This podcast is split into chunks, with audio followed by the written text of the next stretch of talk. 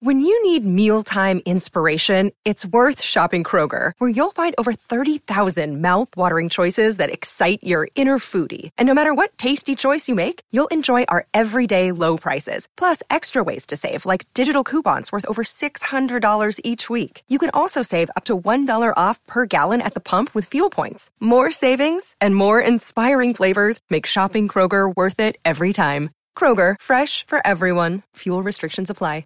Another day is here, and you're ready for it. What to wear? Check. Breakfast, lunch, and dinner? Check. Planning for what's next and how to save for it? That's where Bank of America can help. For your financial to dos, Bank of America has experts ready to help get you closer to your goals. Get started at one of our local financial centers or 24-7 in our mobile banking app. Find a location near you at bankofamerica.com slash talk to us. What would you like the power to do? Mobile banking requires downloading the app and is only available for select devices. Message and data rates may apply. Bank of America and a member FDIC. The Natural Hat Trick with Luke Lipinski, Craig Morgan, and Jamie Eisner.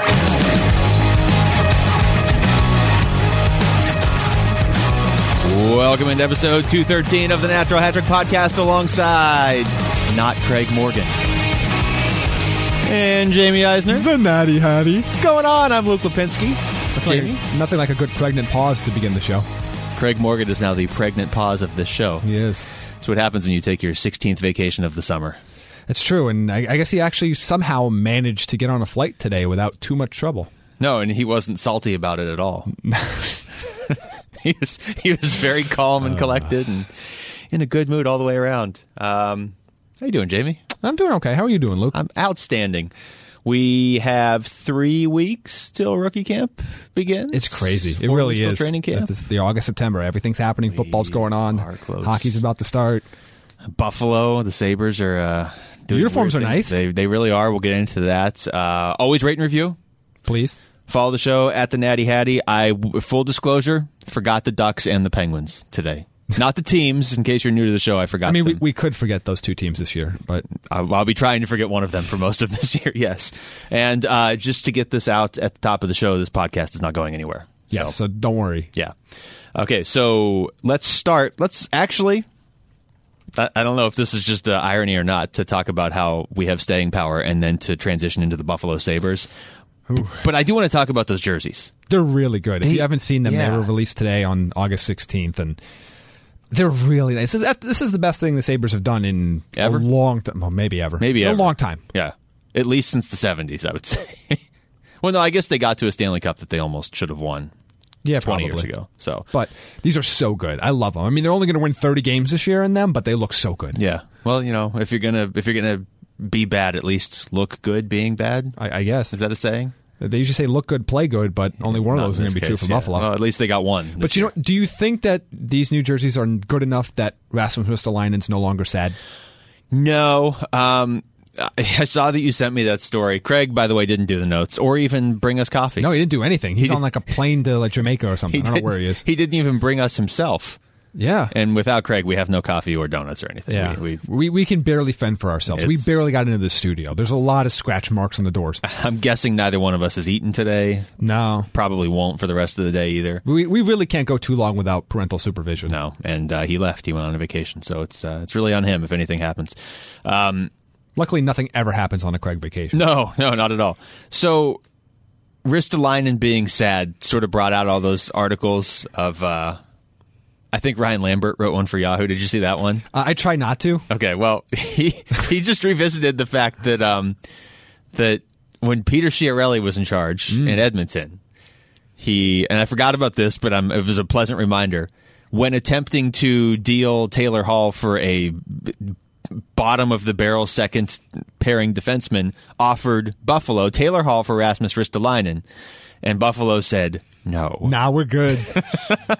I, I mean, look, I mean, bad Uh. GMing's bad GMing, and and it, it's why these teams just sink in the standings and just stay there for what feels like forever. I, I I never, even going back to the time, this is not a 50, this is not a twenty twenty hindsight. Like I never understood what the Taylor Hall hate was. I never got it. It never made sense to me. It was illogical, and luckily Jersey said, you know what, we're not going to be stupid. By all means, take our second pairing defenseman for a, a true first line left wing. For a Hart Trophy winner, Yes. Uh, I'm guessing the way that went was, I'm guessing, but there's some educated guessing here. Edmonton was awful, as they basically still are, although I Yeah. don't think they will be this year. But Edmonton was awful, and so they decided to blame Taylor Hall, who was uh, one of their many number one picks. And at that point, they decided we have to get defense, which was true. And Taylor Hall is uh, useless, which is not true.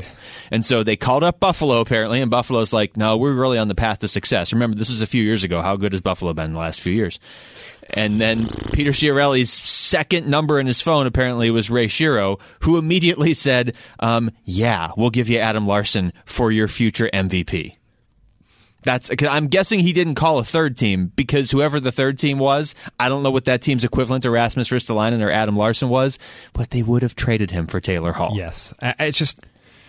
uh, I mean, th- this is one of the like major reasons why I just have been so low on Buffalo over the last few years. It just. It, it's not just obviously the Taylor Hall not trading for him was a dumb decision, but you talk about the progression of a guy like Rasmus Ristolainen. We haven't seen a lot of progression, and, and I know Edmonton has taken the brunt as they should have for their guys that they took at the very top of the draft not being the players they thought they were going to be Not even Neil Yakupov. e- even though some of them are untrue, some of them are true, like Neil Yakupov. What has Buffalo done with everybody besides Jack Eichel? What have they done at the top of the draft? And where have the and I don't just mean like with number one or number two picks. I mean even when they're picking in seven, eight, ten, what have they done with all of these high picks in their non-playoff years? And we have not seen a ton of progression. I mean, I remember a few years ago we were talking about like Zemgus Gergensons as a guy that's going to be a player of the future for them, and and Mikhail Grigorenko, and I mean eh, none of these guys, if they're even Alex still, Nylander. yeah, e- none of these guys, even if they're still in the league, have panned out. No, Buff. It's a great point. Buffalo gets such a pass, and and, and I think it's just because of Edmonton. Because everybody looks like, oh, Edmonton got the first pick again, and blah blah blah. And obviously, it took it to another level when Edmonton got Connor McDavid, because it's like this. It's like the family member that just wants to constantly borrow money from you, and they then they just like blow it all in roulette or something, and then they got bailed out one time, and and that was Edmonton finally after all that getting McDavid here's Buffalo, who has routinely picked near the top of the draft. Okay, this is these are their. I don't know how far back do you want to go. Here, let's go back to 2009. Let's basically do a decade. Okay, this is their first pick each year. Go for it. 2009, 13th overall, Zach Cassian. Nope. also ended up in Edmonton. 2010, uh, 23rd overall, Mike Mark Pesic. I mean, again, eh, not That's fine, good, but 23rd like whatever. overall, You're yeah. picking outside the top twenty. I'm not going to. 2011, 16th overall, Joel Armia. Not there. No, Uh, 2012, 12th overall, Mikhail Gregorenko. that yeah, where's he playing the KHL now? Yeah.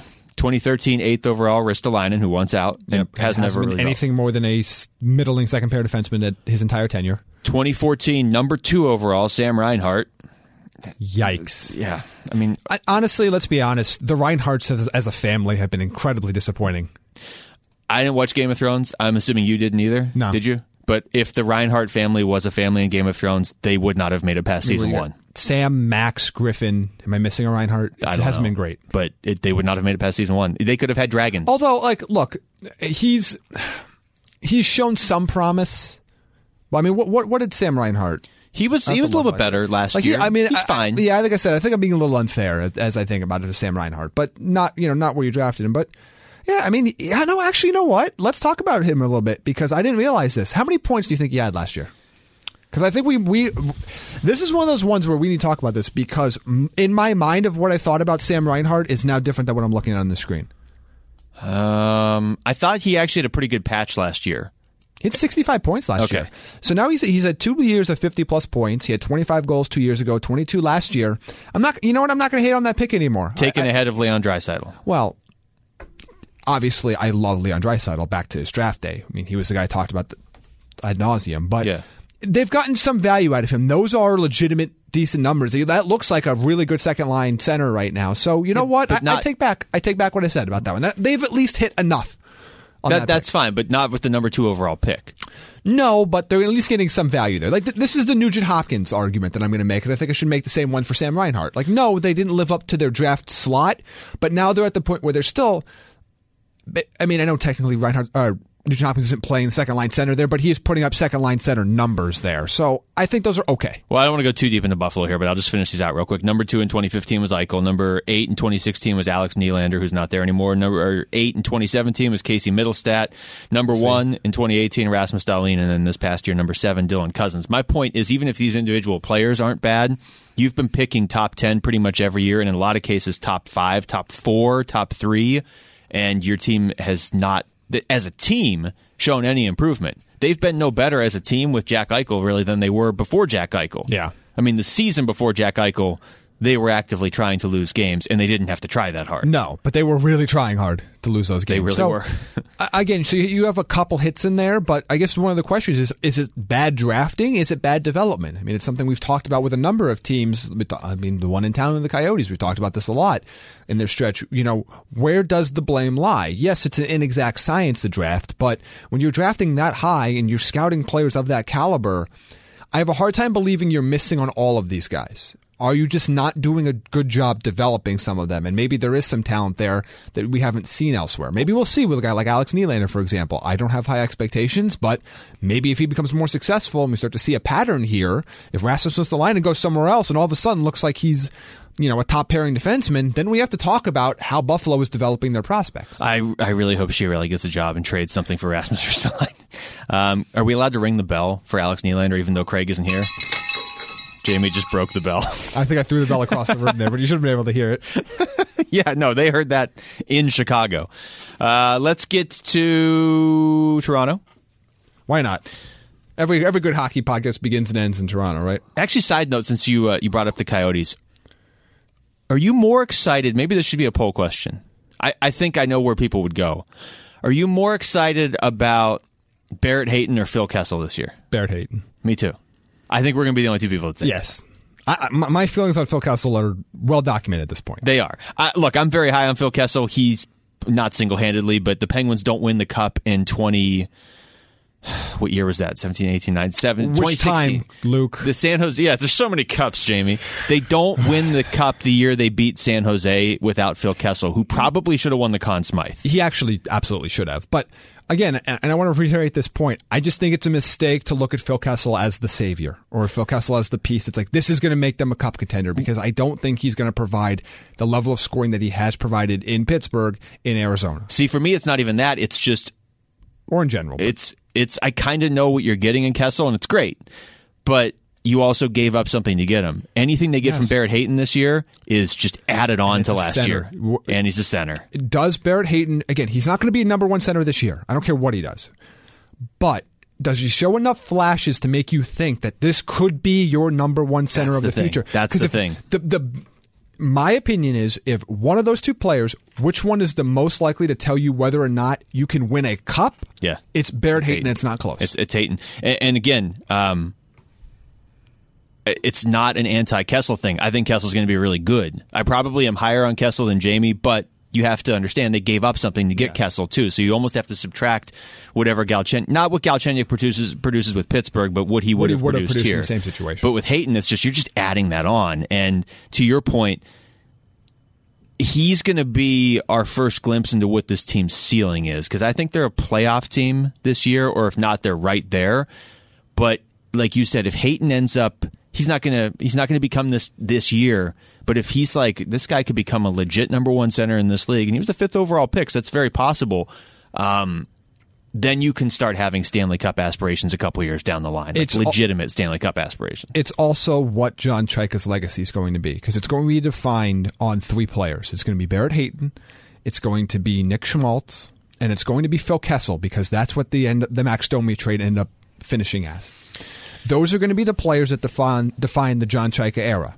And yes, you could say in some sense it's it's Chikrin's contract or it's Dvorak's contract, but I think the the book on Chaika is going to be written before those guys are halfway through their contract. Yeah, and, and we've talked about this before. We've detailed it. Like there's a there seems to be more of an old skill school group around the NHL, whether it's media or even people within the NHL that have decided Chaika has to do. He has to clear a higher bar to get their respect than some other GMs that just keep getting jobs over and over again. Because Chaika's done a lot of really good stuff that doesn't land on the radar of media outlets in Toronto. You know Ex- what I mean? Exactly. He doesn't get the benefit of the doubt. Yeah. And again, the reality is, and we've talked about this on the show before, you're kind of auditioning for a new boss. Yeah. So just because I mean I don't know where Alex Morello sits in terms of his hockey philosophy, whether he's somebody that wants to have his hands in the player ops field, whether I like he's someone I like that, that- delegates. So I don't far, know he yet. said he doesn't. He he is obviously emotionally invested, but so far he has said he's going to let the hockey people do their hockey jobs. "Let's let's talk a year from now." Yeah, that's fair. Uh, j- Just again, he's new. He's got a lot of business things he's worrying about. He's got a lot of other things.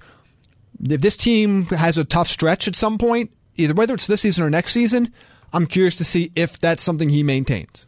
I think he will, but I hope so. But you're right. You have to see it. I But hope so. I, do think he will. but I want to see it. But I also don't know how he feels about John Chaika, and I don't. I don't mean what he says at a press conference. I mean what he actually feels about John Chaika, and who the people he are talk, who he's talking to feel about John Chaika. Because odds are, if he's talking to other old school hockey people around the league, percentage chance tells us that they're not going to be super fans of John Chaika. Well, a so lot of times I think they've been ripped off by John Chaika, which is his job. But we'll see if there's if there's results from Barrett Hayton. If if Nick Schmaltz stays healthy and has a lot of results, if Phil Kessel plays well, it then becomes extremely tough to say, yeah, Chaika's messing up. But if those things don't pan out, Barrett Hayton doesn't look good. Let's say I, I doubt he gets sent back, but maybe he does. I mean, it's in the realm of possibility. It's not possible. likely. It's possible. But Not either likely. way, he's he's definitely. or he has a Dylan Strom rookie year or whatever, where he has like 13 points. Or I mean, if that happens, oh, he's a better skater. and Schmaltz hurts. As Schmaltz gets hurt, Phil Kessel scores 20 goes. All of a sudden, Chaika's on the hot seat. I don't care what anybody says. but that, it's not that- fair. that could It's happen. true. That could happen any. I mean, you could make that case for almost any team. I mean, we're we're talking we're talking about John Cooper potentially losing his job a year or two ago, and Tampa goes out there and sets a record for points, or almost sets a record for points last year, and then does nothing in the playoffs. True, but I just think this is a critical point because the, the concern is if you start making GM changes now, right when you're on the precipice of being a playoff team, you start to wonder if, if they switch the philosophy so far the other way, they're going to take a step back. I don't think they will. We'll see. Th- I, that- I don't that- think they will I don't either. think they will. But it's something that's it- this is this era is going to define John Chaika, and those three players are going to define John Chaika's run with the Coyotes, Oh, but that- one way or the other. I would say that's a good thing. Now you're at a point where what you do this season matters beyond just locally. You Mm-hmm. know what I mean? Like nationally, people are looking at the Coyotes. Uh, let's get to the Leafs, who still don't have a captain. And as you put in the notes, you're half of the notes. I should note I did half the notes as well. Um, it could be my quote man crush unquote John Tavares. John Tavares is a future Hall of Famer. You guys are all wrong, and that's interesting because if they if they name a captain in Toronto that isn't Austin Matthews, and is it Mitch Marner? He's still not signed. well, if it's not Mitch Marner, the fans are going to be upset. If it's not Austin Matthews, I think Austin Matthews is going to be upset. I would think Mike Babcock is probably more likely to name John Tavares the captain. I would imagine so. Maybe or they this just is why don't they do don't it. ha- yeah, this is probably why they don't have a captain. Too many egos now. I mean, just like we need more things for the Maple Leafs to implode about. I know, it's great. It, it's, It's my so favorite good. thing in hockey. it probably should be John Tavares, but I mean, I don't honestly. I don't care.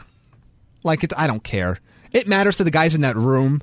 Yeah, It'll- people in Toronto will pretend it matters to them. I don't care It doesn't who- actually matter. I don't care who Ottawa's captain is. I care who Toronto's is because I think they're the cup favorites. Um, but to your point, it's another thing for them to potentially implode and self destruct over. So I'm, So I'm you here. all for it? I'm here for it. Yeah, I want, I want to see how it happens. Uh, the Florida Panthers are retiring Roberto Luongo's number. The Vancouver Canucks have no interest in acknowledging he ever played for them. No, at least at this point. Well, I can acknowledge it on their cap. That's true. They're acknowledging it in other ways. just Remember when not the so public. Canucks had Luongo and Corey Schneider and end up with neither of them? That was Yes. fun. Yeah, it was a good move by the uh, the Vancouver Canucks. Um, I was having this conversation with somebody at the football game actually last night. We were trying to figure out, and it was it was interesting because they know hockey and they um, they had a pretty different view on some of the the teams in the Western Conference than I did. So it started with, "Do you think the Coyotes are a playoff team?" And I said yes, and they agreed. But from there, we were trying to figure out like who the worst team is in the West, who the best team is in the West. They were really low on Vancouver as as far as the worst, and Vancouver has issues, but I, I don't know. Vancouver's got some pretty good players now too. Yeah, I mean, look, when that top line was healthy, when Besser and Pedersen were healthy, Yeah. they were a tough team to beat. That can win you games. They're a 500 team. yeah, that, to me, Vancouver's not one of the worst teams in the West. L.A. is one of Yes. the Although LA again, they're not, they're not going to contend for the playoffs, but they could have they could spike with their stars for a month or so and then find themselves in the 80 point range. So who's the worst team in the West? I think it's Anaheim. See, I'm not as low on Anaheim as everybody else. I is. just don't think I don't think you could possibly get better goaltending from John Gibson than you did. True. And even that got you 80 points. yeah, but I think you can get better production from almost everybody else. Maybe. I, again, I don't think Anaheim's a playoff team. I mean, that blue line's gotten steadily worse over the years. It's true. You don't have Coy Perry there anymore, which again, not like he was a superstar the last few years, but he was a contributor. Could Minnesota be terrible? Yeah, but I, ca- I can't see them being 70 point terrible. It might be L.A. I don't think Edmonton's going to be terrible anymore. No, I mean, I, I, to me, it's clearly one of the two Southern California teams. But this was interesting that this this individual their uh, their comments on Vegas. They don't think Vegas is that good. I think Vegas is I- I about think the only Vegas team is I a top trust. contender, yeah. Vegas is the team I trust probably the most in the West right yes, now. they are actually. And I should say this individual is also very high on Colorado, which made me think of you, Jamie. I again, I'm just going to continue to say, I, let's let's compare the two rosters from last year and this year, and tell me where you see 15 additional points coming from. I just don't see it. I, I don't get it. The one thing I will say slightly in your defense with Colorado is Nathan McKinnon has been borderline top two player. You could make a case Nathan McKinnon over the last two years combined has been the best player in the NHL. I, I would say that. Can you keep asking? You you can't ask any more from McKinnon.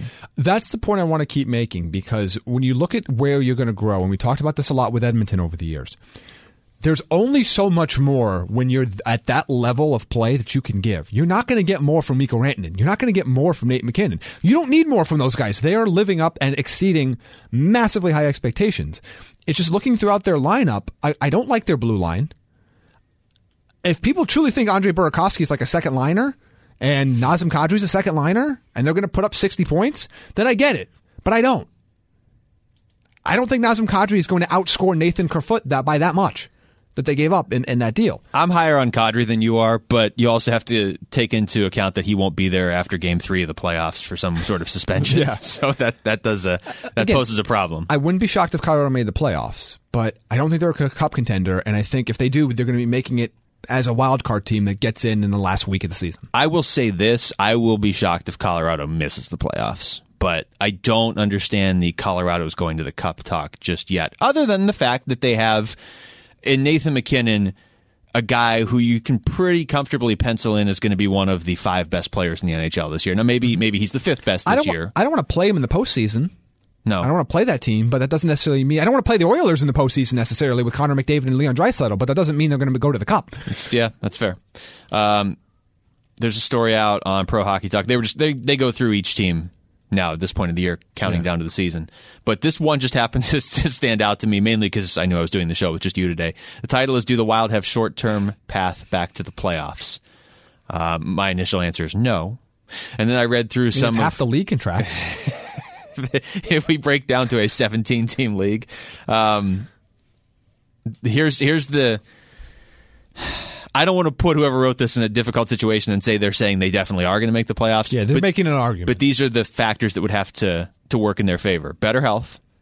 I mean, always. I, um, but sure. They're- it's not like their health was awful last year, but they did point out Matthew Dumba missed games uh, and Miko Koivu, who Miko Koivu is a nice player, but at this point in his career, I'm not going to say things he's swing if fine. he played. Ma- Ma- Matthew Dumbas health i- is a big deal. That's a big deal.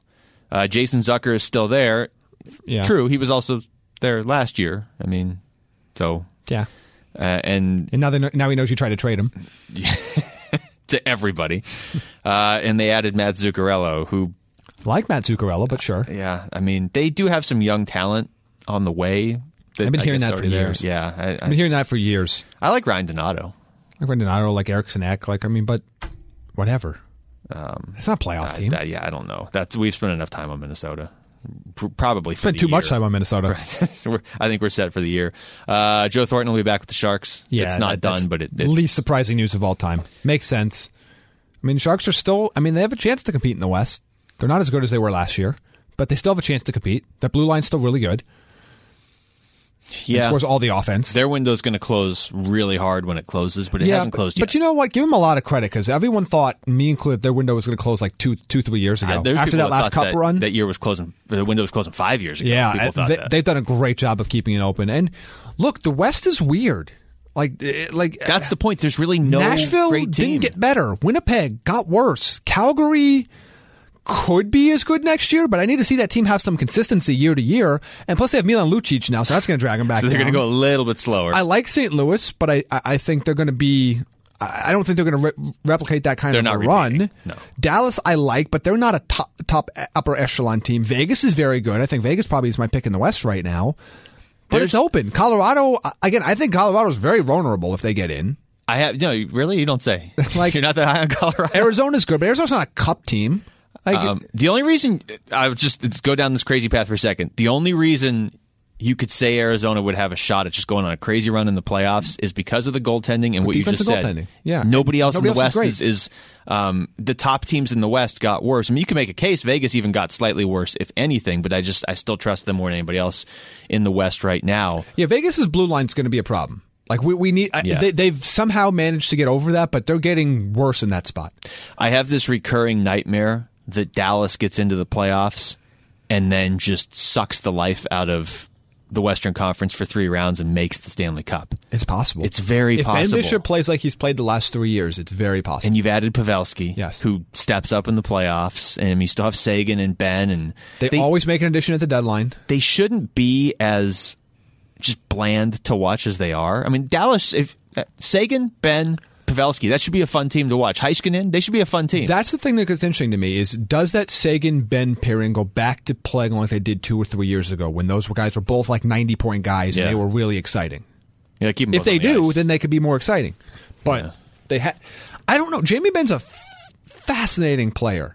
he's the sort he's of guy all over the place. Yeah, he's he- always good. Yeah. spikes greatness, but he's kind of just all over the place. he does he does strike me and I don't have any like statistical evidence to back this up but he does sort of strike me as the sort of player that when it's gone for him it'll he'll drop completely off a cliff not Probably. that that's going to happen anytime soon but it's just going to be going along like yeah Jamie Ben 70 points 80 points 70 points 15 like he's just going to be Well, I mean, let- let- gone I mean, let's let's talk about his season. So we've got the from 2013-14, you've got se- 34 goals and 79 points. Okay. Then his Art Ross winning 87 point season. Boy, remember he that? pulled that off just the right time 89 points. Then drops down to 69 points. Then up to 79 points. Last year was 53. yeah Lowest goal total sent. Yeah, I mean, how many games did he play last year 78. Yeah. He's only missed five games. No, uh, no, I said five, six. seven. He's missed nine games. He's missed 10 games since 2013. He- the numbers So going he's up. always on there. So every every s- number I just read to you is point total. His total combined games missed in those six seasons is ten total games combined. so that's good durability but 53 points in today's NHL Twenty-seven to It's not fifty-three is not not going to get it done. Not- not so. so much. What what what's the deal here? Because if he Find out. spikes again and has another forty goal, ninety point season, which he could he easily could he does it and he does this. He does this. I mean, look, he went thirty-four goals, thirty-five goals, forty-one goals, then 26, 36, 27. yeah Does he spike again? Then at that point, that first line gets very interesting. uh, with Winnipeg, Kyle Connor. It's, it's all. None of these RFAs are signing. And again, rookie camp starts in three Nobody weeks. has any money. Uh, Kyle Connor's an interesting one to me with the Jets because it it sort of came out. It's not like any shock, but it came out in the last week that he wants he's looking for a longer term deal with the Jets. But what's weird about it with the Jets is if he holds out, they don't really have a full team. You know what I mean? It's not like oh we're going to have to go the first ten games without Kyle Connor, but he's the RFA, so we're gonna you know we'll eventually. We have all the leverage here. They don't have enough players signed to play hockey this year. No, and you don't want to start eating up contract space, not Yeah. just cap space, just number of contracts. But what are they on like seventeen guys on the contract right now? It's very it's very strange. They have seven forwards right now that are on like one way deals that are locked into being on the Jets this Yeah. year. They have seven forwards signed. You need more than seven. I mean, ideally, yeah, you probably want more than you want more than seven. So you can pull up guys from the minors, or you can go out and sign guys during training camp that are just floating around. But to your point, then you're eating up like roster spots, and you still have to get Line A and Kyle Connor signed. So you know I've been a big proponent of the Jets over the last few years. I feel like it's waning now. if you told me I have to pick a team that not a not a team from the wild card space, but a team that in the entire NHL that was in top three in their division. Okay. That has the best chance of bottoming out, finishing in 10th, let's say. It's Winnipeg. I can't. I can't do that. Look at that blue line right now. Again, I'm not pick, I'm not predicting that. Yeah. I still think they're a playoff team. Don't get me wrong. I still think they're going to make the playoffs. I think Liney's going to sign and Connor's going to sign. Top But- three team from last year that could bottom out. I would say the Islanders. Okay. Fair. But of the teams that we don't think about like that because nobody believes in the Islanders. So, right. Yes, we I got mean, we got a tweet from somebody today that said nobody wants to talk about the Islanders. yeah, so like we nobody won't. believes in the. So I, sh- I, I keep forgetting that. Like I got to kind of. I've already blocked them out of, of the playoff team talk. It's Winnipeg. Like that blue line is scary. Yes, you have Josh Morrissey, who I love. Dustin Bufflin has not been a pillar of health lately, and Yeah. then you're going to Dmitry Kulikov, like Nathan Beaulieu, Tucker Pullman. Pionk, Tucker Pullman, Semi Niku. Like, if Connor Hellebuck has an off season, all of a sudden this is like an 89 point team, and, and you're just you're sitting here wondering what the heck happened in Winnipeg and how their window closed so quickly. We agree. Tucker Pullman sounds like an aquatics company. It does. They have like a van that drives around. Yeah. Um, it's tough for me to see them bottoming out when you still have Shifley on the roster and Wheeler and, and even We've watched a Ehlers. team with Connor McDavid and Leon Draisaitl. Well, yeah, that- and I didn't finish Ryan the Nugent sentence yet. Hopkins Yeah, that- bottom out. That's that's the thing. I mean, they don't have Line A or Connor signed.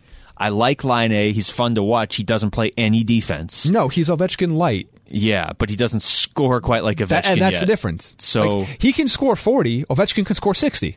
They this is this is Winnipeg's path to bottoming out. Like you said, Hellebuck doesn't. He's just average. Has an average season. and Shifley's hurt. Shifley's. Well, I don't even know if Shifley has to get hurt. It, it, let's play this scenario here. Patrick Line scores 25 goals. Okay. Okay. Dustin Bufflin misses half the season. Okay. Connor Hellebuck has is the 18th to 20th best starting goalie in the NHL. The all of these That- things are possible. Those things though. happen. That's low for Line. They could miss. They could miss the playoffs. What did Line get last year? uh, it wasn't great last year. I mean, he he disappeared for months at a time. I remember he had We have one 30 last year. Yeah, he ended up getting 30 last year. Again, I don't think he's gonna. I mean, I think he's gonna be closer to 40 than I think he's gonna be to 25. I think he's probably gonna be closer to 40 than he is to 30. But, At some point, you do need to get these guys signed. Yes, yes, it would be ideal if you did. Yeah, Uh, Um, I just don't see Shifley allowing that team to bottom out. But like you said, Connor McDavid isn't really allowing Edmonton to bottom out. They've just been bottoming out. look, that first line is going to be stupid productive. Period. I mean, Wheeler is as consistent as they come. Shifley's one of the best players in the league. Line A should be back up there points wise. They have a they have a strong second line too. Again, there's just there's room for one or two key injuries to that team. And again, not that Hellebuck bottoms out, just has an average. That's the twentieth best starter in the league season. they could miss the playoffs. I'm not predicting it. I'm just saying that team is on a lot more shaky ground than I think people are giving them credit for. I don't disagree with you. I think my pick, though, in the West would still be Vegas over Winnipeg right now. But Winnipeg has probably the biggest range of any team in the NHL this year. I'll give you that. Because Winnipeg could find a way to go on a run in the Western Conference. But man, the defense is shaky. They need to be out there looking for something better than Rasmus Ristolainen. But, I mean, they need to add some defense. Um, Yes, they do. Jake Gardner's still not signed, right? I mean, they can't sign him, but I'm just. He hasn't signed. Is he Yeah, going I to play told you this if, he, year? if, if he shot right-handed, he would he would have been signed a month ago. Uh, no one can tell me otherwise. Eddie Lack will be coaching. Yes, at at ASU, I forks like up. this. Yes, I, I, I, ASU hockey's really fun program They- to kind of watch build yeah. now. It's They're- really they fun. ha- much like the col- the football team, they have like these professional connections now. Mm-hmm. Like the, I mean, the the ASU football has a ton of connections to the NFL. Yeah. and it's not like the hockey program is at that level, but you got Mario Lemieux's kid playing there. You've got Shane Doan's kid's going to Mm-hmm. be playing there. You've got Eddie Lack, who obviously knows a thing or two about goaltending. It's going to be coaching there. you look for competitive advantages and look A- ASU is never going to be what these you know 100 200 year old universities are going to be at that program they're not going to beat them at that game you're not going to be BU or BC But they it's don't not have going to. to. happen They don't have to. you but you but, but instead of trying to be like them and failing be different than them and succeed and that's what they're trying to do sell look at our professional connections look at our environment look at what we're trying to build You sounded like a life coach just then. Don't be like them. believe in yourself Be different and succeed. Well, because in in life or in business, there's three things you can do when you're competing. You can Oh, boy. either go right at somebody and do exactly the same things they do and try to be better than them. A lot of times you can't do that. Those are established brands. Now and you're just starting to universities. sound like Herm. Now, Edwards. the second thing you can do is be different than them. Yes. And say, okay, let's be success- successful our own way, or you could just be less than. and just be okay with okay, well, we're just never going to be as good as them. Oh wait, so let's let's let's put NHL teams to these analogies. So go right at them and be better than them. Who would that be? Like we have to establish, I guess, who them is. what would them be? Um, so let's say let's say them is St. Louis who won the cup last year. Okay. So who's going right at St. Louis and going to be better? I don't know than if this them? analogy is going to work the way It's you not, want it 'cause to. there's a lot of- so we're let- talking about th- something new coming in. It's like So so let's skip that one. Let's I guess just it'd be Seattle team building methods. Like that would be the best. let's uh, here let's throw the first one out. Let's go with your second one. Who's going to try and win the cup by being different? That I think we could find. There's That's some an teams. interesting one. Um, There are some teams doing that. And then the, being different. my favorite one is to just be less than. That's um that's Ottawa. They've got that market cornered. Uh, uh, yeah, who's trying to win the cup by being a little bit different than what everybody else has? I just I don't know who that team would be. They don't even have to be a team that's going to win the cup. I'm just trying to figure out who. Like, I feel like New Jersey is kind of trying to do things a It's little Carol- bit differently. Carolina? maybe Carolina. Yeah, that's fair. Uh, you know, of just let's throw literally everything at the net and see what happens. Yeah, I mean, teams are about possession, but I think Carolina is really doing the like, what would the guy five years ago say you should probably try for Corsi? Just throw everything at the net and see what happens. Like a misunderstanding of what the analytics were saying. they really, they really Right? do look like they really, really, really read up on analytics, but didn't quite get the full. They went up the meaning. 101 and never went to the next class Yeah. and said, no, I'm an expert. But now." they were all in on that 101. Like they're the person that takes a psych 101 class and then like, diagnoses all their friends basically every time there's a conversation. Yeah. That's Carolina. I mean, Vancouver, uh, by just signing bad defensemen. Let's see if we can just sign big bad players. Yeah, And not well- big and bad like mm, like you know tough. Not but in a big good and bad way, like just not good. Big and then also bad at hockey.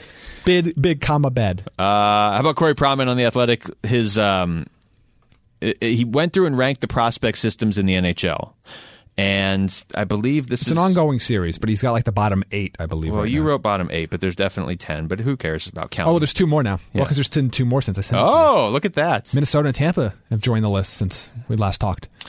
Um, I, Uh, as as you've said in the past, like I mean, if it's a subscription based article, we're not going to read all the teams No. that are on there. But, I think a couple things of note. If one, the Coyotes are not in the bottom 10, which Yeah. surprised both of us.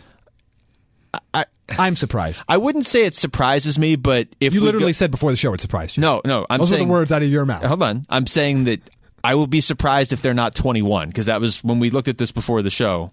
Yeah, so they still haven't done 21 yet. Okay. If we get to that point, I'm assuming they've only moved up because of Soderstrom, right? If you had done this a year ago, they would not be. They would be in the bottom 10. Yeah. And I mean, and maybe again, maybe Hayton. I mean, you see some of these teams when they graduate, but you know, these teams below them graduate prospects or move guys. they're going to be in the bottom 10 next year, too, is what I'm I saying. would be shocked if they're not because, right? beca- and this is why this is why my op- opinion's changed a little bit since before we did the show.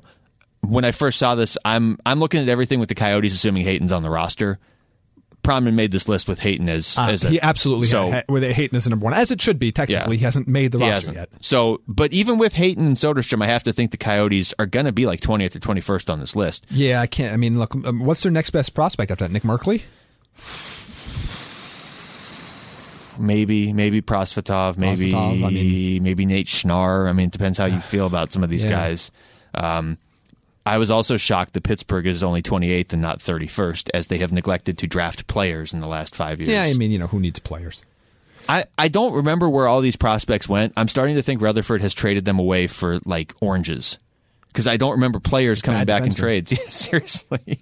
No, they'll trade all their prospects for that random third line center that they don't need because they get swept out of the first round. Like that. That's the kind of stuff that they've been doing. Mm-hmm. Where's But my we- duck? But I, I don't know. Where is your duck, Luke? Is- I know where they all are. That guy- I've got my ducks, Ducks in a row. Yes. Okay. All right. Glad you beat me to it. Yeah. Uh, incidentally, they have the Flames as the worst, Yes, that, I think that's interesting. which is But- an example, like you said, of them graduating. But they've graduated a lot of guys. Yeah. Uh, or teams that have been really good and have, have kind of moved guys on to keep being good, like Boston and Washington. Washington. Boston has graduated a number of guys too. I think they.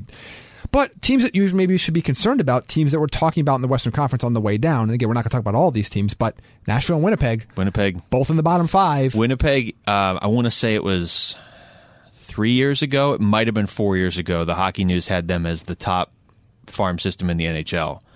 And again, it's not like they've given those guys away. I mean, the Kyle Connors, Nick Ehlers, Patrick Line, Mm-hmm. Shifley's and Shif- those yeah, guys they've all have- have graduated. graduated, but But uh, it's not like they've re- refueled. yeah. So, should we get to listener questions? We have anything else here? Oh, what do you want to talk about with uh, fighting? Oh, I just there was an there was an interesting article written on ESPN uh, last month actually about how fighting is down to historic lows, and because we've talked about this on the show that we think it's an unnecessary um, aspect of the game. I had I have not missed it. I have not missed the line brawls. I've not missed the two three fighting majors per game. Uh, I am very happy with these numbers, and I know there's still some of the old guard that is upset, but I I like a skill game in all of sports. I like skill over violence. Let's just say I'm not I'm not, I'm not anti-violence. I'm just anti s- dumb violence. Yeah, like I- every sport's violent. I like hitting. I like hitting in football. I like hitting in hockey. Uh, you know, I like. Let me you know, let me clar- but- clarify my stance on this. I'm not anti-fighting in hockey as much as some people are, but I I, do, I would much prefer to watch skill over that. I am anti spending a roster spot on a guy in your team that just On fights. BJ Crombean. yes, or just Scott. Or I mean, I feel like a Tom Wilson reference is coming here short. I know he does other stuff, but. It, predominantly, you can sit there and try and sell me on Tom Wilson's this amazing hockey player. He is good at other things, but his he is known for headhunting. Yes. There are guys in this league that are known simply for fighting and can't score like Tom or Tom Wilson. I'll give you that. Um, but to me, it's I just think roster spots on NHL teams are so precious, even more so now than they were five, ten years ago. If if you have a guy on your team that is going to score goals and then step up and fight for one of his teammates when they get cheap shotted by Tom Wilson, I'm all for that player. I think that that play still has a role. But uh, but just signing a guy just because he can fight, eh. and again, there's still a role for it at times. Like I look at it like baseball. Yes, I still like to see those bench clearing brawls every once in a while, but I don't want to With see Amir it Garrett? once. Yeah, but Just fighting everybody on But I don't want to Pittsburgh? see it once a week. I don't want No. to see it every game. I don't want to see that stuff. I mean, it happens. Again, you, you're dealing with a physical sport with athletes and that are hitting each other. Things are going to happen, and, and I'm not. It's, I don't think like if somebody gets into a fight in a game, you throw them out of the league. I'm just saying I would much rather see skill and scoring than fighting. And this is from somebody again. I jumped out of my seat when I watched Dan Carcillo one punch Chris Barch all those years ago in that fight. Yeah.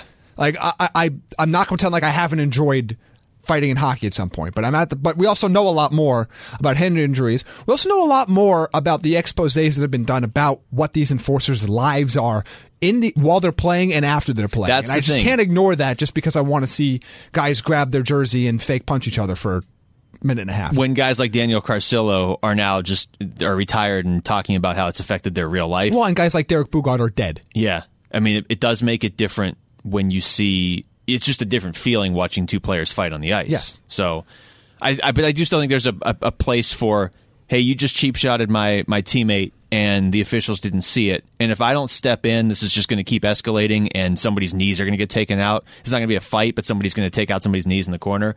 So I do think there's still a place for that, but you're right. I mean, there's just it's you just feel different. I think most of us feel different seeing a fight now because it's like these are people, there's damage being done. We've just learned so much more in the last 10, 15, even five years. Yeah, just, even- it's just even changed the the, last narrative couple. around it in all sports. It's not just hockey. No. All right, let's get to listener questions. There are many, as I can. Wow, there's a lot. Okay. Uh, I've read most of these, but I'm just going to go. I believe this is reverse order. I don't know how to read this name.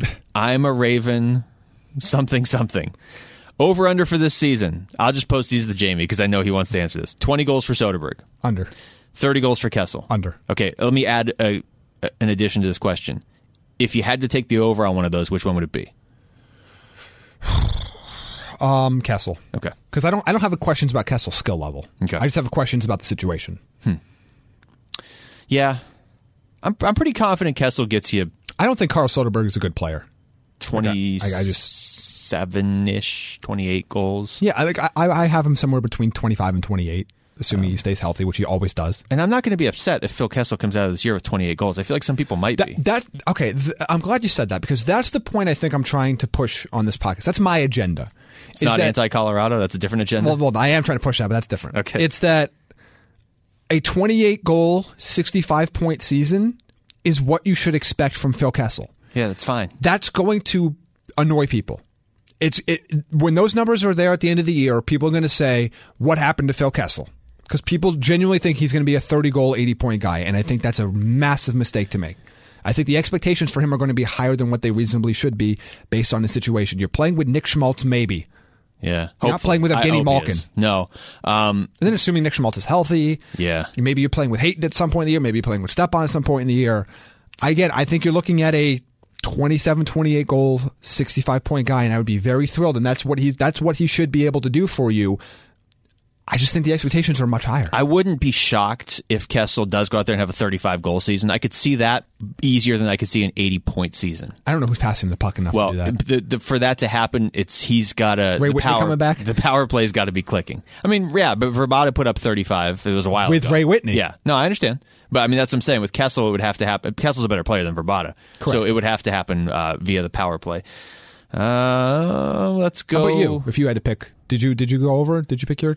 Um, I would say under on Soderberg, and I don't think they brought him in expecting him to score They twenty. gave up goals. nothing, Yeah. so that's fine. Like that, they literally gave up nothing. I I could see Kessel hitting thirty.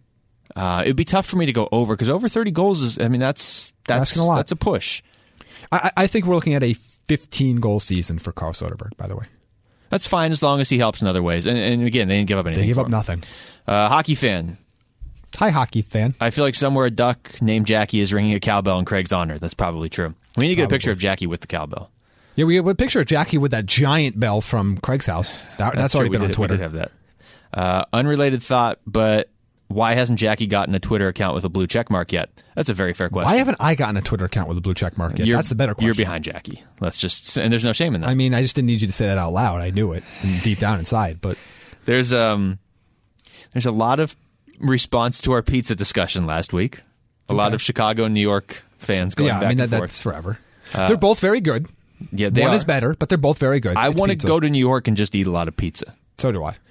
Uh, Chris Fasciana. With Calgary losing a D-man injury, word is they are looking at a trade with all that forward talent. Is there a forward AZ can get for a defenseman, maybe a Bennett or a Jankowski? They need to sign Kachuk so teams will have leverage. Uh, none of those points are bad.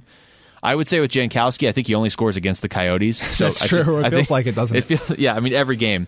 So there may be it, it, his his uh, his production may be a little skewed if you're a Coyotes fan. Who are you trading if you're Arizona? Like that's, That's- the issue. Like and then I like the Coyotes Goligoski's D now. Goligoski's contract's going to be prohibitive for teams like Calgary. Like I don't think they're going to trade for a deal like that with terms still on it.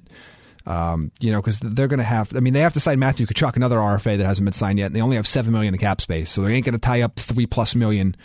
Or, or excuse- they ain't going to play. I think the three plus million that would be the difference between those type of contracts between Goligoski and like a Jankowski of the world. Yeah. uh, I, I just can't see. I don't see a fit there. I, I for me, and I know we've talked about Coyotes potentially trading defensemen for a few years now because they've they've been building that part of their system up or that team. Um, you know, if I get a really good offer from a team, then obviously I'll listen. But I, I like the idea of going into the season with OEL, Goligoski, Jalmerson, Chikrin, Demers, Osterley, and Labushkin as your seven defensemen, with the knowledge that Soderstrom might be here as soon as next year and that you've got a Capabianco or a couple other guys in the AHL you, you could call up. Not that that is like a Stanley Cup blue line yet, but it's a pretty solid should get you to the playoffs blue line. So I don't I don't really want to mess with that because again, I see the Coyotes making the playoffs based on their defense and goaltending. So I don't want to mess with the defense and goaltending unless I absolutely have to. Look, I, I'm fine with moving on from Alex Goligoski at this point. I just don't think you're well, going to find but a to your trade point, you're not going to yeah. Yeah. And then I mean at that point though you would have to replace him on the blue line too. I think you could, I would replace him. I'd figure it out. Okay. Well, I'd rather spend five and a half million on Jake Gardner than Goligoski. But they get, but again, different. Goligoski can play the right side, and that's probably where he's going to play this year. So there's a lot of stuff to that. But I, I can't see a team that is already anywhere near the cap with an RFA out there that's going to want to make that switch. Uh, we did tweet out a potential shirt design. We did. With, and, it, and I understand it was not nonlinear progression. I it was kind of a busy week, but uh, but I, I'll work on nonlinear progression. But uh, so if you want to see where's your duck, it's on our site. And as Victor wrote back, why does the duck have to have Jamie's hair? Which is hilarious because it's, a helmet. It's a helmet. But I've got the best flow on the podcast. Let's let's talk. That's that's Uh, well, we undeniable. haven't seen Craig in a while, and he's in Jamaica, so who true. knows? Um, yeah, when he comes back, it's going to be interesting. Uh, that's wouldn't it be great if he came back with like dreadlocks or something? Great's not the word I would use, but it would be something. Nathan Dog McKinnon. This is for you, Jamie. Oh, I'm sure it is. Since Jamie gets to torch my Colorado Avalanche without any rebuttal, can I please come on to correct Jamie as to why the Colorado Avalanche will win the Western Conference? Um, Nathan, assuming that is your real name, and I don't think it is, uh, you are more than welcome to tweet in your rebuttal, and I will read it at Jamie in a condescending tone. I don't know that we can fit listeners on the podcast at this time. But I will certainly read your tweets, especially if they are directed in a negative way at Jamie. He definitely will. Yes. Just DM Luke. I, that's true. Just send me your book and I'll read the whole Yes, thing. I on send the air. diatribe to Luke. Uh, this is an interesting one from Coach East Jack, and I almost feel like we may answer this next week. But the question is, how would you break down the teams if the NHL went to an eight division with four teams in each division format? Would you have Arizona, Vegas, LA, and Anaheim, or would you keep all the California teams together? So, I maybe Let's at least talk about that corner. Yeah, let's just talk about that. What the Coyotes division would be. I would. There was two options, and you said I would. Uh, no, I, I I would. I would keep Vegas, Arizona, Anaheim, LA in one division. yeah, I, I think I would too. I would put San Jose up there with Vancouver. in Seattle. And, yeah, I and mean, Seattle. if we're going to eight, so that that's how I would do it. and I think you kind of almost stuck putting, like, who do you else? I mean, the fourth team up there is going to. That's the tough. problem. It's, it's, it might have to be Colorado. 'Cause I, don't th- I don't think you want to break up Calgary. Don't want wanna to break up Calgary, but you do Calgary, Edmonton, Winnipeg, Minnesota, maybe I mean, could you maybe Like- go? Could you go Calgary, Edmonton, Seattle, Vancouver, you could. and then go San Jose, L.A., Anaheim, Arizona, and then go Vegas, Colorado, Minnesota, like Dallas, probably Dallas. yeah. I mean, one of those, one of the divisions has to be funky, yeah. no matter what. You can make two of those three really good, but one of them has to be. One of them's going to have to be a little funky. So I, we should work on that for next week. We should. Um, and there's fifty percent chance we will. But yes, I, I do think Arizona playing the Southern California teams in Vegas make the most sense. I, to me, that makes more sense than San Jose playing the Southern California teams if I can only choose one of them. Yeah, that's San Jose fans and L.A. fans do hate each other though. That's nice. Which is it is nice. It's it's nice to have that hate in the league. But the problem is, I don't want to break up Edmonton and Calgary at any cost. No, I don't really see a reason to. No. So, um, all right, Jamie, you make uh, sounds while I try to read through these. Just make sounds. Rose writes in, "Why did you name your duck Jackie, and what are his friends' names?" Well, that's a good question, Rose, and I'm glad you asked. We're, Oh, do we not explain that on the show? I we guess might not have. maybe we didn't explain why his name is Jackie. We have not named his friends yet. I think, and you can. Tweet in if you disagree with this, or Jamie, you can jump in if you disagree with it. Craig, you can't do anything because you're on an airplane right now. Yeah. I think I'm going to let his friends' names, and right now it's two other ducks and a couple other penguins. I'm going to let them be named The organically. penguins cohabitate, don't they, in, in an igloo in or a something? tiny igloo, yes. Yeah, okay. Um, somebody took one of the penguins from me, but I still have two. I, a long how- story. How, how did you lose a penguin? They were there when I opened the package, and they took one of the penguins. So one of the penguins is on his own. He will eventually, I'm sure, be reunited with the other two penguins. Um, a lot of questions, but we'll, we'll move on. I think we will name them organically throughout the year. Yeah, that has to feel natural. Na- But- just natural anger. But we should This explain is Jackie. weird. That person who took the penguin just texted me. Really? Yes. Interesting. Is is this penguin being held hostage? I don't know. The penguin was Do we taken. have to trade you for the penguin? Because I'd do it. you. You always have my back, Jamie. I I appreciate that. Just tell them yes, whatever they want. I am wondering if they can like hear this somehow. Um, but Jackie is named Jackie in honor of Jack Johnson. Yes. Now, let me say a couple of things about Jack Johnson. Okay, Jack Johnson has had a rough career in some ways pertaining to, to things that aren't his fault. I don't root against Jack Johnson. I did not root against Jack Johnson before he was a Penguin. And certainly now that he's on the Penguins, I really want Jack Johnson to figure it out. I root for the guy as a person, and at a time, there was a time a few years ago, I think he was a decent player. But to me, he is this just this perfect personification of that moment where Jim Rutherford decided, I've won cups. I don't care anymore. I'm Yep. doing things my way, and I'm going to be obstinate about it. Not like, hey, I'm doing this, and, and everybody reacts in the moment and says, hey, I think you messed up. And he's like, hey, you know what I did? I'm going to learn from it. It's, nope, I'm I've been right all along. Yep. This is all You're part of all my wrong. plan. so that's why the duck is named Jackie. Yes. Aside from the fact that Jackie is a good name for a duck. really is. Yeah. So I think that answers that question. But we do have two other ducks and two other penguins to name. Uh, Desert Doggies 96. That is your. Oh wait, no, we've done that gimmick already. Yeah. Which total is higher? Have you seen this yet? I don't. think Okay, so. here you go. Ready? You're going to just rapid reaction. Okay, Goals, Schmaltz or Keller? Keller. Schmaltz. Oh, really? Yeah.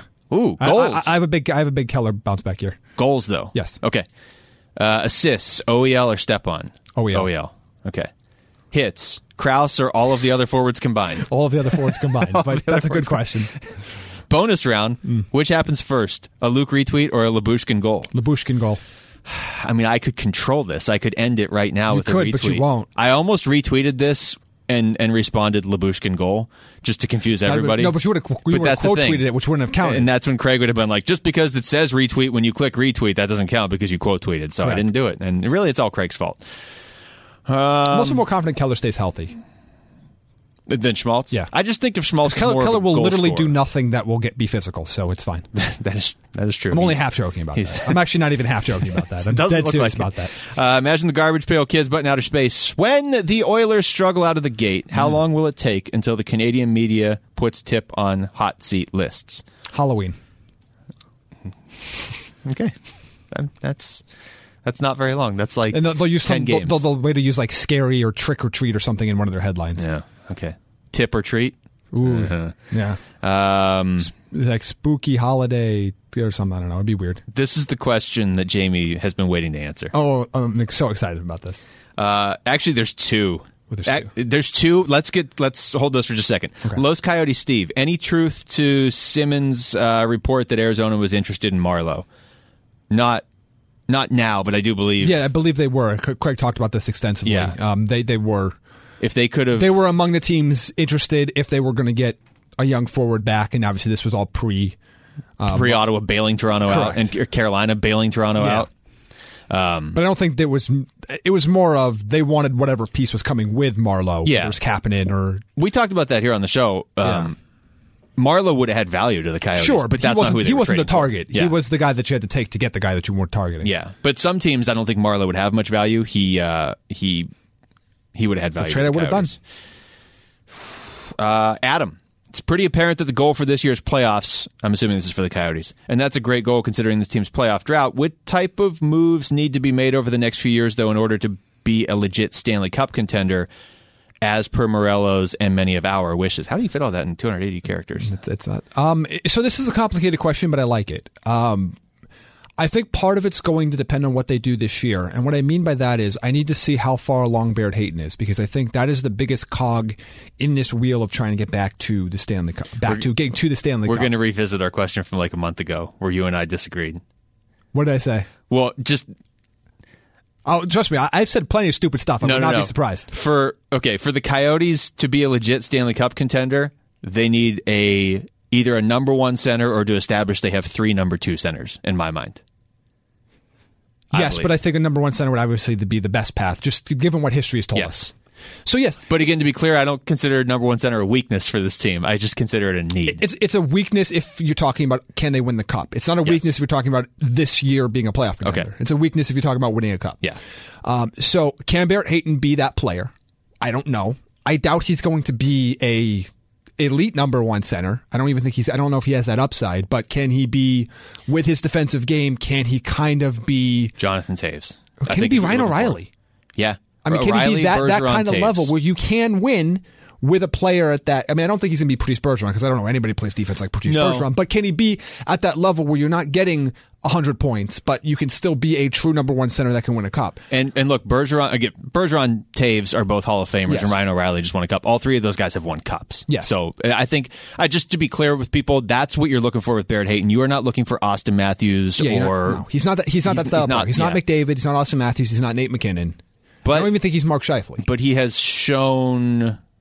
Shifley's interesting. If he could be a Shifley, that would be. Interesting. I still think points wise he's yeah. Scheifele. But he is he is showing more offense over the last year. Yes, and we'll see. And we'll see if that continues. That's asking a lot. I mean, we're asking him to be one of the you know 30 best players in hockey at some point. And At to be some clear, point. yeah, we're not asking him to do At it this some year or point. next year. Yes. but that will be the big thing I look at. I also need to see does Oliver Ekman Larson take the next step into superstardom? We've been waiting. We've been waiting and waiting and waiting. I think he's gotten unfair rap for the most part nationally, where I feel like uh, maybe not nationally, maybe locally more so than nationally. I He's would got- almost kinda say got more an- locally, uh, Got yeah. an unfair rap, but he's not a superstar yet. He hasn't taken that next step. He has the skill to do it. He has to do that. So I think looking at those two things, those are the biggest factors for me. Otherwise, yes, you do need more scoring on the wing. You need people that are going to put 30 plus goals in the back of the net. Especially nowadays. Yeah. It used to be you were trying to find 20, 20, 25 goal scorers. Now you have to find 30 plus goal scorers with your players. And if you don't have, can Nick Schmaltz be that number two center? Can Christian Dvorak be number three?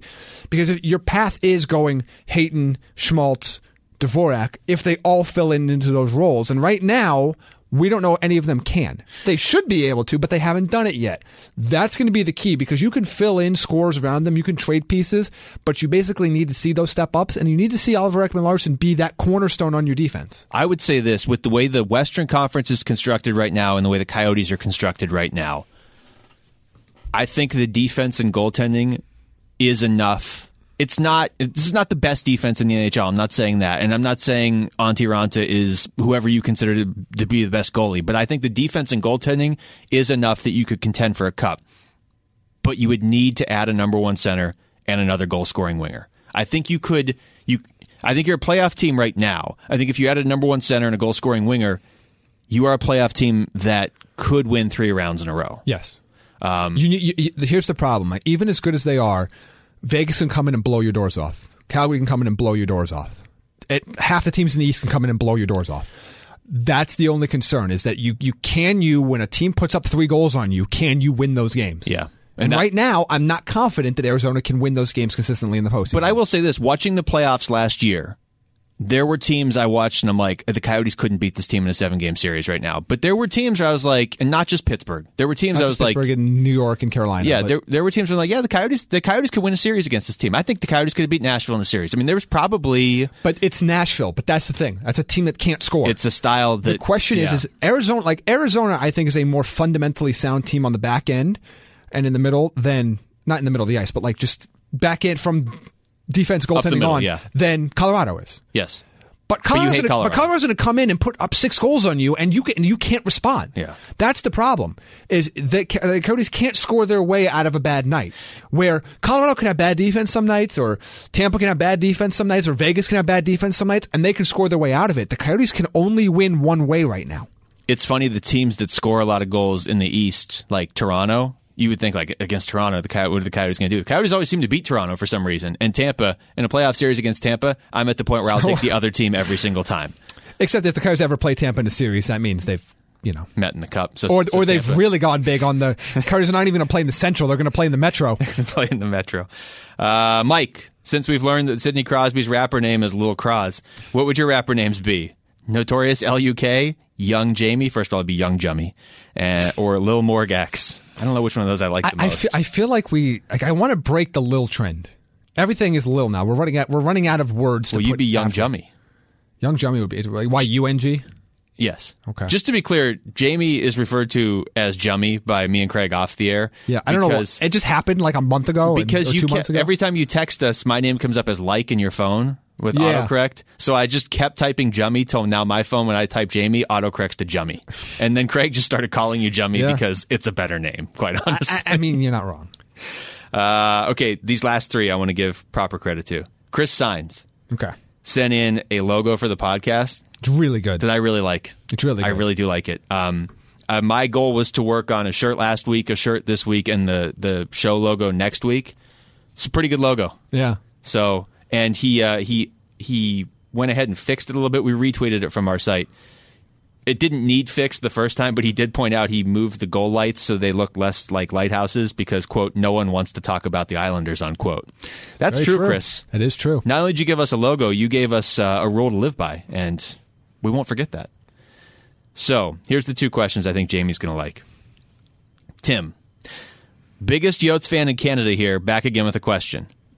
Here's the names Brandon Gormley, Brendan Shinneman. I would assume Henrik Samuelson, not Philip. He just said Samuelson. Yeah, Henrik. You have to sign one to Arizona on an 8 by 8 deal. You have to pick one to score 20 goals in the season or your family gets blown up.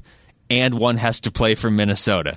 Jamie, go. I can't believe Max Goncharov didn't make this list. You can play this game with a lot of so different let, I'm, players. I'm going to do Brendan Shinneman for the 20 goals. okay. Um, I'm going. well, hold on. Let me just let me come along with this little journey with you. I yeah, I think I feel safest with him with Yeah. the 20 goals. There's a chance. Yeah, There's a chance. Um, I think I'm going to put Henrik Samuelson on the Wild because he's slow enough to fit on that team. okay. And What are you going to do with Gormley? I guess we're stuck with the eight by eight deal for Brandon Gormley, um, just based based on where he was drafted. Yeah. Um, that he where's I want to see what is Brandon Gorman? Is he still playing hockey somewhere right now? I'm going to say yes, but not in the NHL. and let me finish your clearly thought not for in the you. NFL. If you sign Gormley to an eight by eight deal and contracts for defensemen go up over the next few years, you might be able to trade him to whatever team Chiarelli is the GM. I want to of. say trade him to Edmonton. I, I'm just I'm all I'm saying is I'm not saying that I, I could buy him out too. Uh, last year he played oh in the, in he played in Finland and Sweden At the same time, that's difficult. two two different leagues. Oh, okay. All right, this is Todd in Phoenix. You ready? I am ready. Do you see any parallels between the career arc of Nathan McKinnon and the budding career arc of Clayton Keller? McKinnon's first years were 63 points, 82 games, 52 points, 72 games, 53 and 82 before he became a point per game player in year four. Keller so far 65 and 82, 47 and 82. I, I really like this question. Um, That's why I because saved it. It, de- it deals with my brand, which is the nonlinear It progression. really stuff. Um, does. you should have to design that shirt. The answer is yes and no. That's good. Even your answer was he's- nonlinear progression. he's not as talented as as Nate McKinnon. Um, Nate McKinnon was a generational talent from the time he was an early teenager. I mean, people knew before Connor McDavid. I mean, th- Connor McDavid wasn't the first player that at 13 everyone's like, yeah, this guy's going to be a star. Um, and Nate McKinnon was that. He had exceptional status in the CHL. Everybody knew he was going to be the number one pick in the draft five years out. Let me throw two other names at you. I remember Crosby, Cole Harbor, and here's the other one that I remember Jason Spezza being Jason talked about. Spezza, um, Tavares might have been as well. Maybe, but the only four players I remember, like, hey, this kid's 13, he's going to be amazing, were Spezza, Crosby. I mean, I'm sure it was that way with Gretzky, too. But Spezza, Well, yeah, yeah, but I was, Crosby, like, dead at that uh, McKinnon. I don't think that's how it works. You just weren't born yet. It's- it's, uh, Tavares was one of the ones that granted um, exceptional status. okay, okay. Um, so go ahead with your answer. I, and I, I'm actually I'm I'm kind of looking up now. Um, I'll, I'll jump in while you're looking. by the way, uh, Aaron Eckblad was another one that got exceptional Huh, status in the Ah, okay. CHL, and then uh, two players since Sean Day and uh, Joe Valeno, who got drafted this year. Jamie just did the shrug emoji Oh. as a person. Uh, So no, so in the sense that no, no, I don't I don't think Clayton Keller is a top of the league level talent. Where I think, like I said, Nate McKinnon is is the second pick in my draft if I'm starting a franchise right now behind Connor. This is McDavid. tough to compare these two because he does Keller doesn't score like McKinnon, and almost nobody has the speed of McKinnon. No. Uh, So, but in terms of do I do I expect a progression going forward? I do. I, I thought Clayton Keller is obviously extremely talented. There's a reason why he drew the Patrick Kane comparisons. He's not Patrick Kane. I will continue to say that. And by the way, neither is Mitch Marner. Mitch Marner's not Patrick Kane either. But you get why those comparisons are put there. I expect him to bounce back this year. Marner's not Kane, but I could see him having He's a similar closer than clo- Keller. A, a similar career to Kane. I think situation matters a lot. Th- There are a lot of factors with Clayton Keller. One, I, I never saw the laziness in Nate McKinnon's game as I see Clayton Keller's game. Flat out, there's no a better way to describe it. Clayton Keller is a lazy player, at least he's been so far. Doesn't have to be, doesn't take any skill to put in effort. So I think I'm hoping that's something that improves as the team gets better and as he gets more mature in the league and as he faced some adversity last year. Maybe the league isn't as easy as he thought it was going to be. It's a big year for Keller because he should bounce back this year for the reason you just said. He kind of got showed up last year. And he look, it started happened. good, and then he he he had the sophomore slump that all players think they're immune to, but he really got shut down for stretches last year. Let's do a cross-sport comparison. Okay, Jalen Ramsey okay. had an unbelievable rookie year. this is a bold cross sport uh, comparison. just a a supremely talented quarterback. Yes. was talking all sorts of garbage in the offseason. Remember, Still he is. did, did, did- yeah, but like GQing and going. I remember last offseason we were ta- talking about every quarterback and why they suck. Yes. Okay, and you know what? He got his doors blown off Yes. for most of last season. Doesn't make him any less of a player. But let's see how he bounces back this year. That's the thing. How do And you let's bounce see back? how Clayton Keller How do you bounces bounce back, back? this year. I expect to bounce back, but I need to see the effort. He's going to play around more talent this year. For Kessel being on the team matters. If he plays with Nick Schmaltz again, RIP defense forever, but it- it, it'll help his scoring. I want to see how he plays. So his line mates matter, his attitude matters, and his effort matters. Because if he's going to continue to show the same level of effort as he did the last season and a half of hockey, he is not going to be a successful NHL player. He's going to play on the second line and he's going to be a what if player. If he decides that, you know what, I actually want to be a superstar and I'm going to put in the effort to be a superstar, he has the skill to be a true first line winger that can make a difference and can lead a team. playmaking, playmaking winger. Yes. I mean, and that's the thing. I, I, just to go back to the initial question of, it's not fair. I understand what Todd's question is. He's looking at the career arc, not so much is Keller Nathan McKinnon, because as we've talked about on the show, Nathan McKinnon at this point is right there with Crosby as the second best player in the NHL. Yes. um, Cole Harbor has taken over the NHL with two of the have. top three spots. So he- he's not ever going to be McKinnon. I'm and from again, Cole Harbor. Remember that from the- oh, I yeah, I isolated Feel that, that drop somewhere? Yes, I do. Um, so the Nate McKinnon, Nate I know McKinnon's where I- I know legitimately where I my have the favorite drops. player to watch in hockey. Period. Even more which than is funny Heineken. because he's on Colorado. I love Nate McKinnon. It's the ultimate. I've loved Nate McKinnon. Contrast. I- we all joke about my Halifax Moosehead conversations. I watch that team because Jonathan Drouin a little bit, but mostly Nate McKinnon. Yeah, it's uh, it, you are an absolute Love Nate fanboy. McKinnon. so But no, he, they're not the same type of player. They, they don't play the same position. They don't play the same type of game. And, and, and Clayton Keller doesn't have that upside. Clayton Keller's never going to be considered one of the three best players in the entire sport. what I would say with Keller is But he could be a hell of a player. he yeah that's the thing and and also eh, i'm trying to think of what keller at his best is keller at his He could be a best- 90 point guy. he's Can he n- not? he's 90s pretty high At his maybe peak, if- if- if- maybe with full effort, and again, assuming he's got better teammates around him offensively, teammates around him, I think he could be a guy that flirts with 90 points. 90 points Not next year. 90 points would mean probably 65 assists Yeah, I could see that. yeah that's not Playing first line power. Well, again, if he if 25 he's- 65 again with he, I don't think he's going to do that playing with Derek Stepan. And, and that's not a knock on Derek Stepan. I love Derek Stepan, but like you need somebody else that's going to be in the seventy plus point range on your line, Yeah. particularly particularly at center. and that's the thing To do that. mckinnon has rantanen and he has landeskog and and McKinnon can generate And he plays McKinnon. down the middle and has that speed and Yeah. all the other stuff. But you know, look, if Nate McKinnon was playing between, uh, you know, two third liners, he wouldn't be putting up 100 points. no But but, he'd still put up 70 yeah, but I mean, I think that's 80. the thing where Clayton Keller, if he has a goal scorer on that line and has a center that's a competent passer, he could at his peak be a 90 point guy. The thing with uh, with with McKinnon is he is he really did bounce back, and we're not in Colorado, so we don't know all the ins and outs of what happened to him in his second year. But uh, it, it it's the the biggest thing you said in there is it's how you bounce back. A lot of these guys that are high draft picks never face adversity on the ice. Uh, coming up through junior or whatever, they get to the NHL and you're a top ten pick. Well, you've been the best guy on your team pretty much your whole career up to that point, and then especially with these two, you go out there and have successful rookie years, and it's like, uh, And yeah, especially the first month too. that- yeah. And so people around the NHL are telling you like, oh, you know what, the league's going to adapt to you. And and Craig even, I mean, Craig Morgan has had this conversation with Clayton Keller before last year. Hey, how are you going to react to the league adapting to you? And as a player, you don't fully appreciate it. Especially if you've already had a good rookie year, until you see what happens in year two. And so the key is how do you bounce back in year three? Does year two offend you to the point where you're where year two is the worst year of your career? I think I think what we saw last year from Keller could be the worst year of his career. I think it needs to, I hope it is. yeah Barring So- injury, I mean, you hope it is. yeah injury would just be a wash. I mean, I wouldn't. Well, count yeah, that I mean, year. that, that injury's not a fault of the player, but Yeah. effort is. So we'll see. We'll see. I, I he is he's one of those pieces we just talked about a couple questions ago. How does this team become not just a playoff contender, but a team that can do damage in the playoffs? He's got to be he's got to be closer to what he was in year one, but also better. Like spread those points out over more than just two or three but months. i- If we talk about this, if, if Hayton can be at some point, we're not talking about next year, but can be a number one center, even a low end number one center, and Clayton Keller can be a point per game player. Oliver Ekman Larson is playing up to his full potential. We could have the You Clayton add- Hayton connection. You add oh god, you add some scoring on the wings and the middle six, then you're a team that can compete for a cup. Yeah, yeah. Especially assuming with your the West- blue line and goaltending doesn't get decimated between But now and then. I mean, the the blue line and goaltending were built up the way they are on purpose by John Chaika. It's not like he accidentally, oh, somehow our blue line became the strength of our team. That's that was very intentional. Uh, it was not intentional for us to go an hour and twelve minutes No, on a uh, show in yeah. the middle of August. Remember when you told me the show was going to go short? yes, well, it did. This is one of our shorter shows. All right, that's going to do it, do it for us. I believe Craig Morgan is going to be back next week. I hope so. Um, so next week's twenty. We can. I think we have two more episodes before we start doing previews for the season. I believe. I, I believe our first preview is going to be early September, and I will throw this out there for the Swedish fans.